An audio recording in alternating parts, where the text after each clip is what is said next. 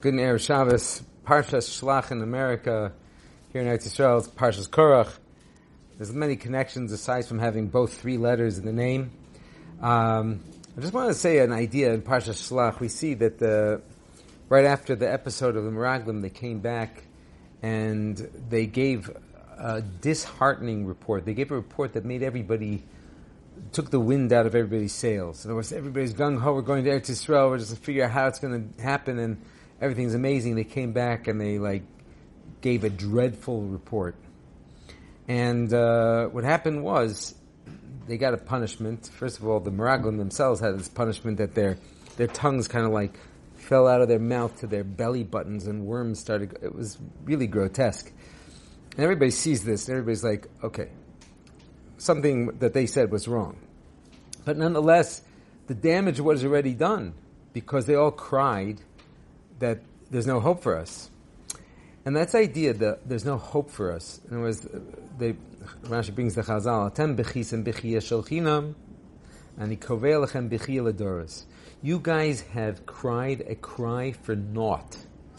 I'm going to establish for you a reason to cry for all generations. I mean, it's it's it's a. Why is it such a horrific punishment for all generations? Because they cried a cry for naught. What does it mean to cry a cry for naught? I think it has to do with the idea that it shows a total lack of emuna in a Baruch vis-a-vis that they show that they have a lack of emuna in themselves. What does that mean?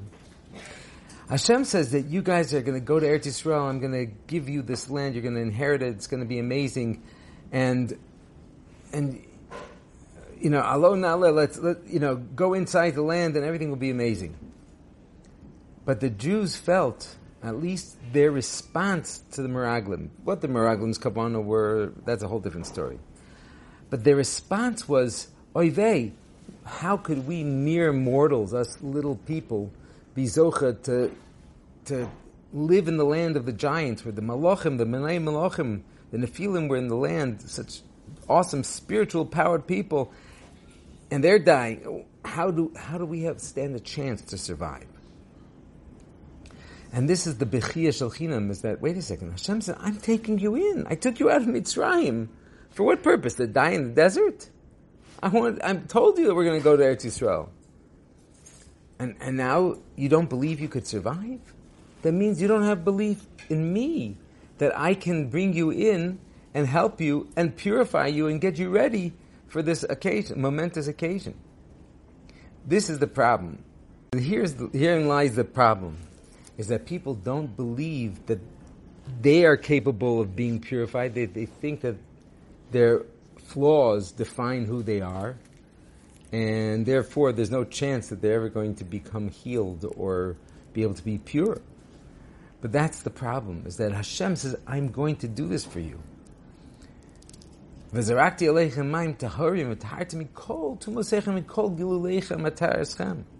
I will sprinkle upon you waters that will purify you from all impurities, from all your stench. You will be purified. There'll be no remnants of anything bad. That's what Hashem tells us. Okay, that's the Navi Yecheskel, but I'm just giving an example that person has to understand that our neshamas can become so pure, and we can even maintain it. The problem is we have to believe in Hashem and believe in ourselves. Because Hashem believes in us, so we've got to believe in ourselves.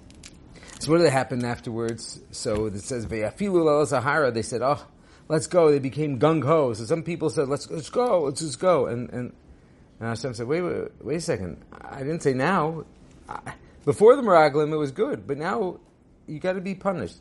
Some of you guys want to go in, and you said, "Apilu el Rosh Har," but the Aron Bris Hashem and Moshe lo mashu mikerav machana. The Aron of Hashem didn't follow them. guys, no, no, no, it's not time yet. I'll tell you when it's time. So you don't have to go from one extreme, like believing I have no belief in myself, and then have this unbelievable belief. Yes, we could do it, and then yeah, we're going to do it. It has to be with Hashem. And this is where like a problem sometimes, I'm not sure if any of you have ever heard of somebody who has a problem with addiction. The problem people have with addiction is that they th- sometimes think, I could do, I could change any time I want. I could stop whenever. Um, the problem is, is that they don't realize that sometimes the addiction is stronger than them. They want to say, "No, I can. Alone, let's go. We're going to do it. We're going to go in. So hard. They're going to, like they're going to run in headstrong, but they have to know the only way, the only way a person could ever be victorious, is with God's help. That's what Chazal tell us every day. B'chol yom v'yom. Uh, the Yetzirah gets up before a person gets up, and he wants to bring a person down to Gehenna. He wants to kill the person, to take him to Gehenna. That's what happens every day. Every day. Lule uh, Hashem ve'ozra, if it's not for Hashem helping a person, lo yuchalo, we could not be victorious. So here's the balance. It's either we can't, there's no way, then there's, of course, we could all do it. Kochi yadi. Yeah, I could, oh, I can, I can overcome it. I could stop any time I want. And then there's the golden road, recognizing I got to make the effort, but there's no way I could do it without God's help. So it's got to be somewhere in between, and that's what we need to know.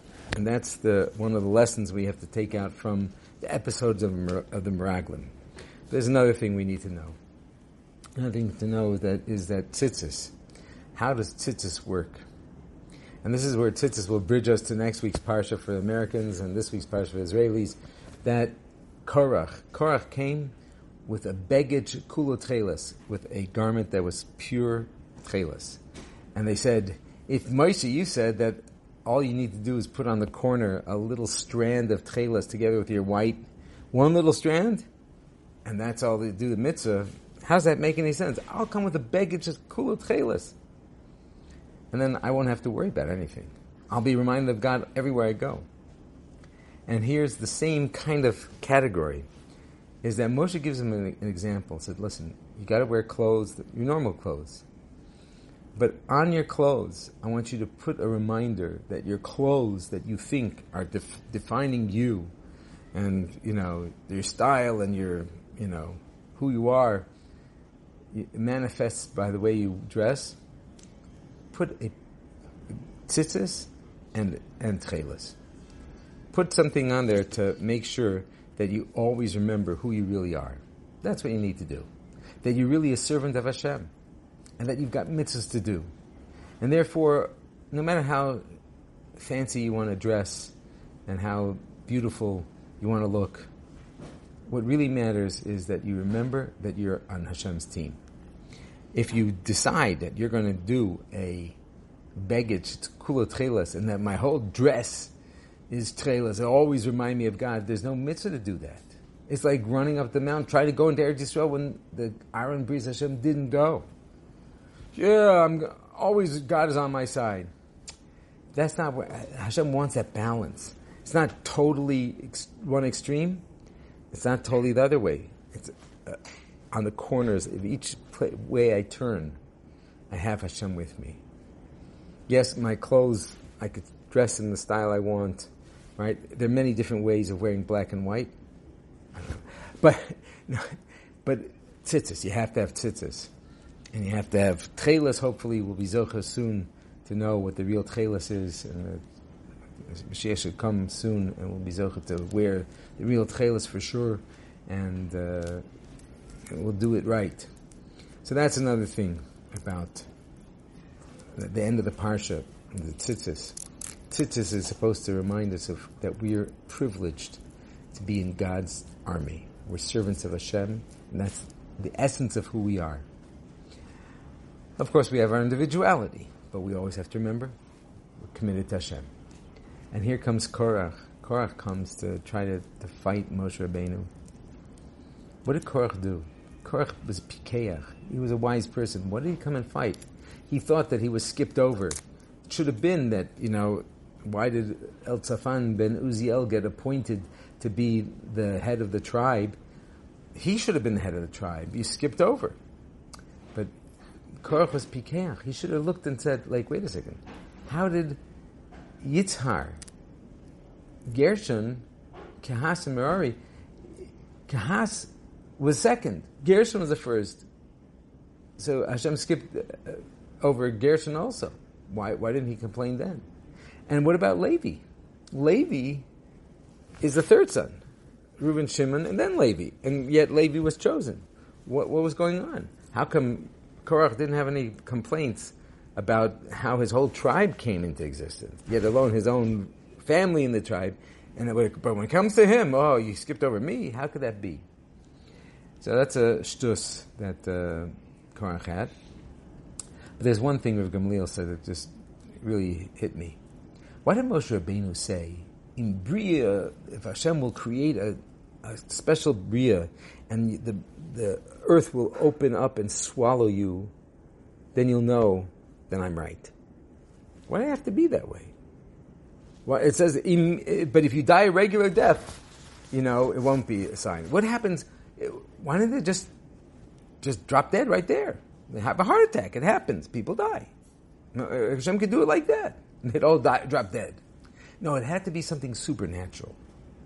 It had to be something supernatural to prove it wasn't just a regular death. But Rav Gamliel says, what's the deher? Because if it would have been a regular death, that's no chiddush. What do you mean no chiddush? Because the result of machloikes is death. Machlokas is death. And if you look at if, if you look at machlokas, it's spelled mem, ches, lamed, kuf, saf. In the middle is chelik, I'm dividing, and the outside letters is mem and taf is mace. So machlokas leads to death. It's just a matter of what how it's going to happen. So Moshe Rabbeinu wanted to have a special indication that it's an extra special death because regular machlokas is definitely going to lead to death. Machlokas is death. You got to run away from machlokas. It's like running away from a, a, a, a card out of control. Out run away from a fire. Machlokas is death. You have to run away from it. So Hashem should bless us all that whatever machlokas we have, being mevater, you definitely will live. If you keep on the machlokas, it leads to death. Not kedai. Not. Just another little word. Once we're here, the the idea of machlokas. if you look in the the Torah, we know that the Yom Shlishi is Kitov twice. When Yom Sheni, the second day is when machlokas was created. But wait a second. It wasn't mach, because it's mavdil bin maim lemaim, the maim elyonim, maim tachtonim, the upper waters and lower waters. But on the first day, we also had that Hashem separated between light and darkness. So day one, there's already a separation happening. Why wasn't that the, the day of machlokas, separating of light and darkness? So it seems to me that's pretty clear that light and darkness are two opposites. You don't really need to have such a big barrier to separate light and darkness. I guess it's the transfer point is when Ben Hashmoshes, which seems to be interesting. Ben Hashmoshes is when the P have, you know, the Pi Haaretz was created, Ben Hashmoshes, which is an interesting thing. But that's at the twilight time, twilight zone. But the P Haaretz was created then. But on the second day, it's Mavdil ben Maim Elyonim leMaim Tachtonim. The two waters. Can you see the difference between the two? I mean, you know, I don't know to tell the difference. I don't even know what, what Maim Elyonim Maim Tachtonim are. But it, it's obviously two waters. That's when there's a separation between two things that really are the same. That's when it's machlokas. That's why when two Jews argue, it's the worst thing because they're really supposed to be one. And when two people are supposed to be one are arguing, that's the worst thing. That's a machlokas. That's death. When two things that are different, you know, you have a, a, a Jew and a non-Jew. They're, they're not. We're not the same. So there's a difference between the two. Uh, that that's not going to lead to death. It's machlokas only within one type, which is a problem. Hashem should bless us that we should recognize that we're all Yidden are supposed to be one, and that all our differences we should set aside and treat each other as one and become one. And then Hakadosh Baruch Hu is going to say, "Ooh, ah, you're one, my one nation. I want to bring the Geula." Hopefully, we'll all be zechazayim to see Mashiach Tzidkenu b'mher b'meinu. Sei gebench, sei gesund.